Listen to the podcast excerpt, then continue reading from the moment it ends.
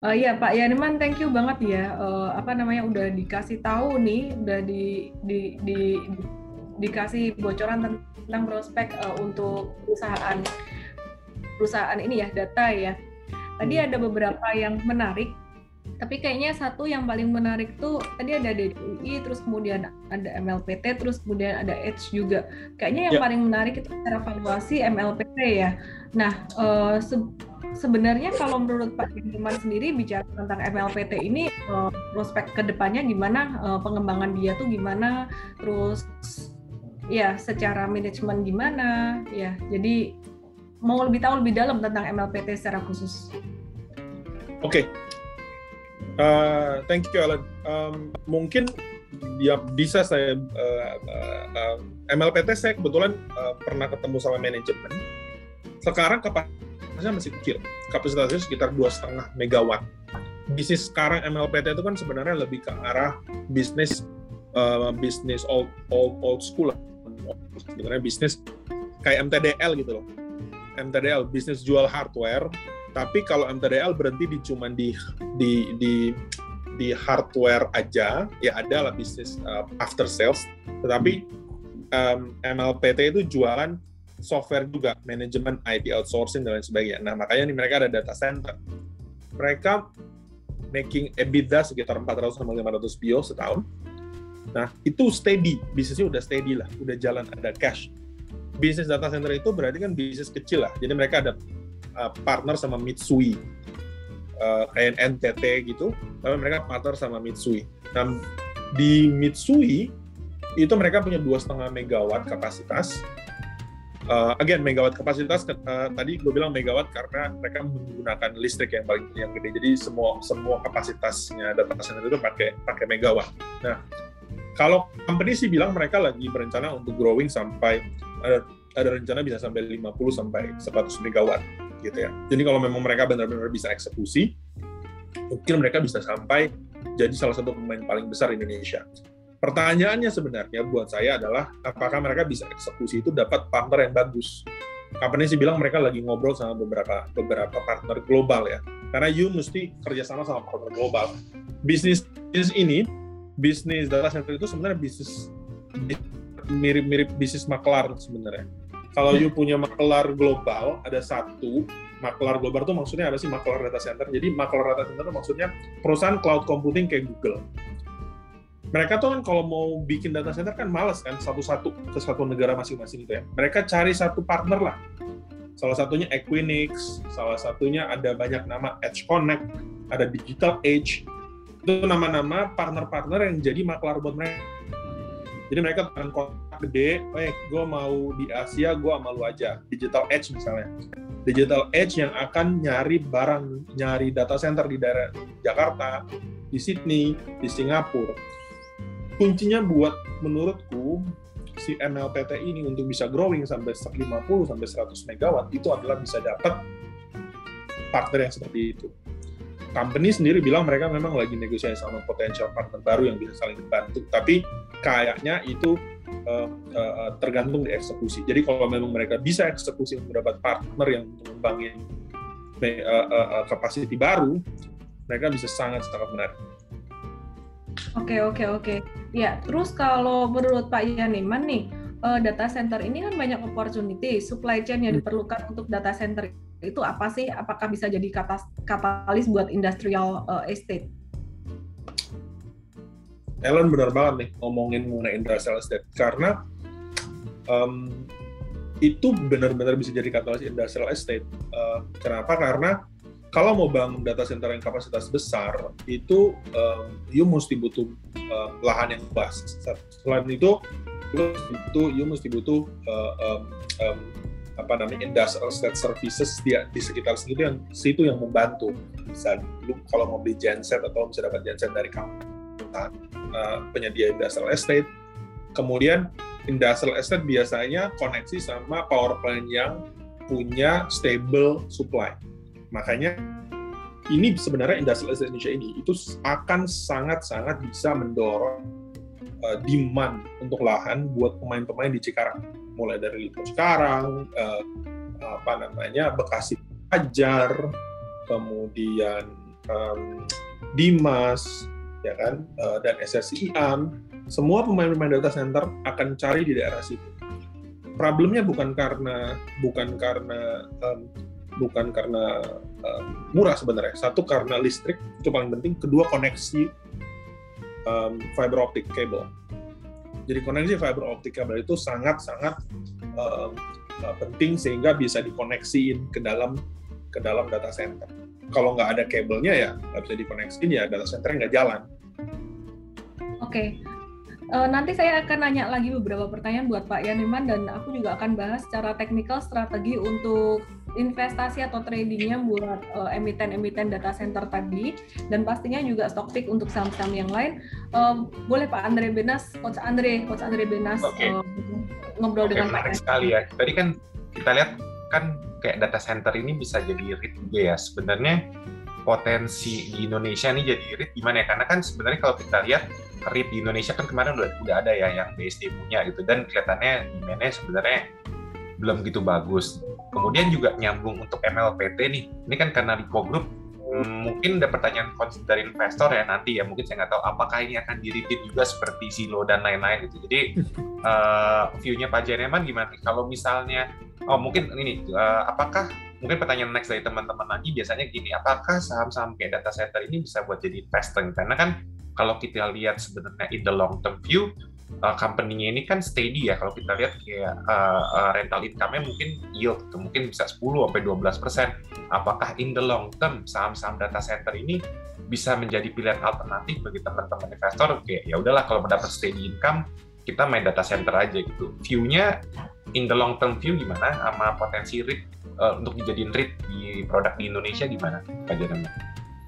ya data center yang memang ujung-ujungnya adalah uh, steady income. Kayak beli surat utang atau bond. You dapat tiap tahun lu dapat uh, return gitu kan. Yieldnya uh, steady lah. Jadi 100% semuanya akan dibayarkan ke lebih dari 100% akan dibayarkan ke ke uh, book sorry. Hampir 100% akan dibayarkan ke ke pemegang saham. Uh, kalau misalnya you udah udah steady state tuh nggak berkembang lagi. Nah, uh, uh, ya seperti biasa, kalau yang punya kayak Lipo ini ujung-ujungnya nanti sistemnya kayak Silo dan kayak uh, uh, kayak uh, Lipo Mall gitu kan ya. Uh, you bangun, habis itu you read untuk kapitalnya diputar lagi untuk invest lagi. Nah, perbedaannya kalau Lipo Mall dan Silo you nggak punya nggak perlu punya partner, you bangunnya terus cepat gitu kan. Sehingga si Liponya um, problem Lipo itu kan kayak silo itu ekspansinya cepat banget, cashnya terus-terus di burn sehingga dia agak struggling early, awal-awal waktu um, waktu cashnya agak, agak habis. Nah kalau perusahaannya steady baru dia bisa lumayan benefit. Tetapi kalau data center sebenarnya kuncinya yang tadi itu di partner, karena partner itu yang membawa klien karena perusahaan kayak DCI sebenarnya bisa sukses punya 37 megawatt capacity atau hampir 50 persen uh, market share di Indonesia adalah karena dia punya partner. Partnernya itu namanya Equinix yang tadi saya ada listnya, nama company-nya. Equinix itu um, bawa klien. Jadi you punya kos-kosan, contohnya partner lu uh, bawa orang datang untuk kos. Jadi um, terisilah uh, kos-kosan uh, you yang kosong. Nah itu itu kuncinya. Nah kalau misalnya terisi, baru nanti um, you bisa jual ke REIT. Tapi memang masa depannya ini pasti ujungnya akan ke REIT uh, buat investor REIT. Dan itu bisa dibikin di Indonesia. Sebenarnya bisa dibikin di Indonesia. Cuman market kita memang belum mature. Jadi atau belum inilah belum sampai ke sana lah. Butuh uh, beberapa tahun lagi di mana market kita bisa mature apa banyak sekali uh, dengan banyak data center. Kita kan belum nyampe 100 aja belum nyampe. Gitu. Mungkin tahun ini bisa nyampe 100 megawatt capacity. Tapi by the time kita nyampe 200 atau 300 megawatt capacity, I think udah make sense untuk untuk, untuk taruh di Indonesia. Um, dan you know siapa tahu mungkin bakal uh, uh, uh, uh, cuma di Indonesia aja nggak perlu di di Singapura. Itu kira-kira Andre. Oke, okay. uh, mungkin uh, satu lagi ya, mungkin dari saya mungkin nanti ke Miss Ellen. Kalau kita lihat sebenarnya kan ini masih di Jakarta ya. Uh, hmm. Kalau menurut Pak Yaneman sendiri, potensi data center di luar Jakarta gimana ya? Kan kita tahu Indonesia kan kebagi tiga hub ya, kayak Barat mungkin Sumatera, kita kan masih Jawa centric, hmm. kemudian yang di East hmm. gitu. Potensinya itu apakah semua nanti dari data center ini akan dipompa di Jakarta? Apa do you think that kayak industrial estate kayak di Batang atau kemudian atau, atau kemungkinan besar di Surabaya ini bisa menjadi potensi data center ya? Uh, uh, in, terus kemudian uh, kalau kita ngomongin ya barrier to entry tadi ini mungkin juga ada pertanyaan dari member ya uh, barrier to entry untuk data center ini apa gampang atau tinggi ya? Karena kan katanya tadi capex 110 sampai 12 juta. Seems like uh, the, the business is quite simple and everyone if they have money they mereka bisa bangun gitu. What do you think about the barrier to entry juga sih wah menarik this is a very good question ya pertama uh, kalau bicara mengenai um, barrier to entry itu sebenarnya nggak nggak susah. Sebenarnya kan tinggal bangun aja gedungnya, bangun dan sebagainya. Problemnya adalah saat lo mendapatkan partner, eh, mendapatkan klien. Kan nggak setiap saat ini, ini kan bisnisnya bisnisnya bisnis enterprise dan nggak setiap saat lo bisa datang misalnya misalnya gue bang BCA gue BCA eh mau nggak buka data center tempat gue kan belum tentu kecuali lo kenal orang-orang BCA untuk bangun di situ kan. Dan even BCA pun konsumsi data center nggak akan sebanyak misalnya kayak computing, kayak misalnya Google Cloud, kayak misalnya AWS dan sebagainya. Gitu kan. Nah, kuncinya sebenarnya bangunnya gam bangun bisnisnya gampang. Tapi karena udah tahu bangun bisnisnya gampang, costnya mahal, yang punya klien itu paling penting. Jadi di dalam bisnis data center itu biasanya ngitungnya pakai utilization rate. Sama kayak uh, ya sama kayak power power plant. Jadi kalau utilization rate lu rendah, dalam arti bahwa dari let's say 10 mega lu cuma dipakai 2 mega dalam 2-3 tahun uh, uh, pertama, ya lu udah pasti rugi bisnis lu. Gitu. Nah, uh, tapi kalau lu bisa dapat 50% sampai 80%, at least dan kontraknya 5 tahun, 10 tahun, at least lu udah tahu bahwa gue masih bisa dapat yang IRR gue dapat 10 sampai 12 persen atau bisa 14 persen return gue ya. Nah itu itu penting. Di situlah pentingnya gak bangunnya gampang, tapi partanya susah. Contohnya seperti uh, sekarang uh, apa namanya um, um, um, di di apa namanya di um, DCI. DCI itu pintar dia dapat Equinix dulu. Dia udah temenan sama Equinix yang punya klien besar yang tadi gue bilang makelar global ini dia ngajak maklar global ke Indonesia, eh lu pakai data center di DCI. Jadi waktu DCI invest, walaupun mahal, udah ada yang pakai. Sehingga barrier to entry-nya itu sebenarnya partner. Jadi partner pemain global itu nggak banyak. Kalau lu dapat salah satu partner pemain global, lu pasti pasti very very strong dan bisa bisa hidup. Nah makanya kenapa Telkom itu nggak bisa berkembang besar? Karena partnernya itu dia dia nggak punya partner global yang bisa bantu dia untuk nyari nyari klien nah, itu kuncinya. Memang punya gampang tetapi partner tuh nggak gampang. Sehingga pemain-pemain pemain-pemain Indonesia uh, yang cuma mau bangun doang ya lu pasti akan suffer. Lu pasti akan rugi nggak bisa untung di bisnis gitu. Kalau bicara mengenai daerah di mana gitu ya di, di daerah mana uh, apa selain di Jakarta sebenarnya gampang di, di, di, di Surabaya juga ada, tetapi data center itu kan again sekali lagi terhubung dengan fiber optic cable. Kalau nggak fiber optic cable bangun data center nggak ngaruh bro. gitu aja sih paling kira-kira. Berarti Equinix itu kayak WPP ya hitungannya ya, kayak di advertising di media company dia uh, eh, WPP dia yang connect sama kayak macam Unilever atau nanti dia connect nah, sama kalau data center bener. kayak ke banking ke dan lain-lain atau fintech ya. Yes, you butuh itu di di center tuh you butuh makelar global yang bisa manage itu lo. Dan, dan di dunia itu nggak banyak, ada beberapa lah. Digital Edge salah satunya, Equinix salah satunya, Edge Connect salah satunya. Jadi memang nggak nggak banyak. Oke, okay. Misalnya? Oke okay, oke, okay. mau nanya nih, uh, apakah ada threat dari global player kayak AWS atau Google masuk ke Indonesia gitu? Terus uh, satu lagi ya pertanyaan, uh, apakah data center termasuk industri yang dilindungi oleh pemerintah? Oke, okay.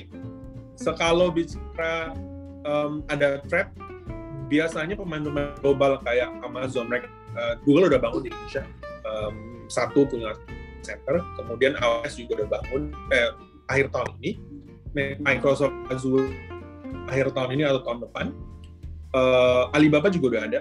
Tapi again, dia punya data center satu itu bukan buat cuman uh, uh, dia akan berpengaruh sama third party data center kayak CI atau MLPT karena again punya data center itu artinya sharing the risk. Ingat sekali lagi ingat bahwa data center itu punya potensi ada downtime gitu kan ya. Kalau sampai downtime kalau bisa sampai downtime um, apa namanya um, berarti datanya nggak nggak nggak diproses ya kan? Sehingga men, uh, uh, ter um, third party data center provider atau infrastruktur third party data center provider itu sangat uh, tetap dibutuhkan dalam ekosistem ini. Jadi kalau lu jadi Google, lu jadi Amazon, lu tetap punya, excuse me, lu tetap punya um, data center sendiri, tapi risknya itu lagi ke yang lain itu bagi ke semuanya. Jadi mungkin lo punya sekitar 10% capacity buat lo, 90%-nya you bagi ke yang lain. Gitu kira-kira. Itu yang pertama. Yang kedua tadi apa? Lupa. Iya, bicara tentang regulation sih sebenarnya uh, data hmm. bisnis data center ini tuh disupport sama pemerintah uh, atau gimana gitu. Oke. Okay. Negatif, termasuk negatif investment nggak? uh, data center ini? Tahu nggak? Termasuk dilindungi oleh pemerintah gitu. Tahu nggak nggak dilindungi. Jadi ini bisnisnya itu sebenarnya um, sesuatu sebenarnya nggak um, dilindungi setahuku ya ini eh, on top of my head kayaknya nggak dilindungi tapi um, you harus bangun data center ada ada requirement you mesti bangun data center jadi setahu gue ada peraturan uh, pemerintah tahun 2012 buat financial service itu punya data center di Indonesia. Dan untuk non financial service itu di encourage untuk bangun uh, data center atau bukan bangun data center di Indonesia. Jadi uh, makanya sekarang banyak perusahaan-perusahaan data center cloud computing kayak Google, Amazon dan sebagainya. Sebenarnya mereka nggak perlu. Mereka udah punya di Singapura, mereka udah punya di Hong Kong atau di Sydney. Sebenarnya nggak perlu Indonesia. Tapi government of Indonesia sekarang encourage semua pemain-pemain besar itu untuk bangun Indonesia. Ingat nggak dulu ada news waktu pemerintah minta WhatsApp buka um, server Indonesia. Eh, nah itu itu itu sebenarnya buka data center Indonesia, masuk punya data center Indonesia biar pemerintah juga bisa monitor. Globally itu yang dilakukan sekarang. Jadi pemerintah mungkin nggak melindungi uh, hanya untuk pemain-pemain lokal enggak, tetapi pemerintah mengencourage semua pemain-pemain um, yang punya punya database besar uh, seperti Google dan sebagainya untuk buka di Indonesia, baik itu cari partner atau enggak. Kalau buat Google CS, daripada gue beli tanah dan ribet untuk urusan ini, mendingan gue nyari partner. Jadi, again, yang tadi gue bilang, third party players kayak DCI, MLP, dan lain sebagainya, itu punya market sendiri. Dan mereka akan jadi significant player di sini. Karena pemain-pemain global itu nggak akan mau I wanna build Indonesia tuh selalu mega di Indonesia sendiri. Gua rasa nggak akan mungkin itu. It, itu bisnisnya mereka beda, bukan bisnis infrastruktur. Bisnis mereka tuh bisnis cloud.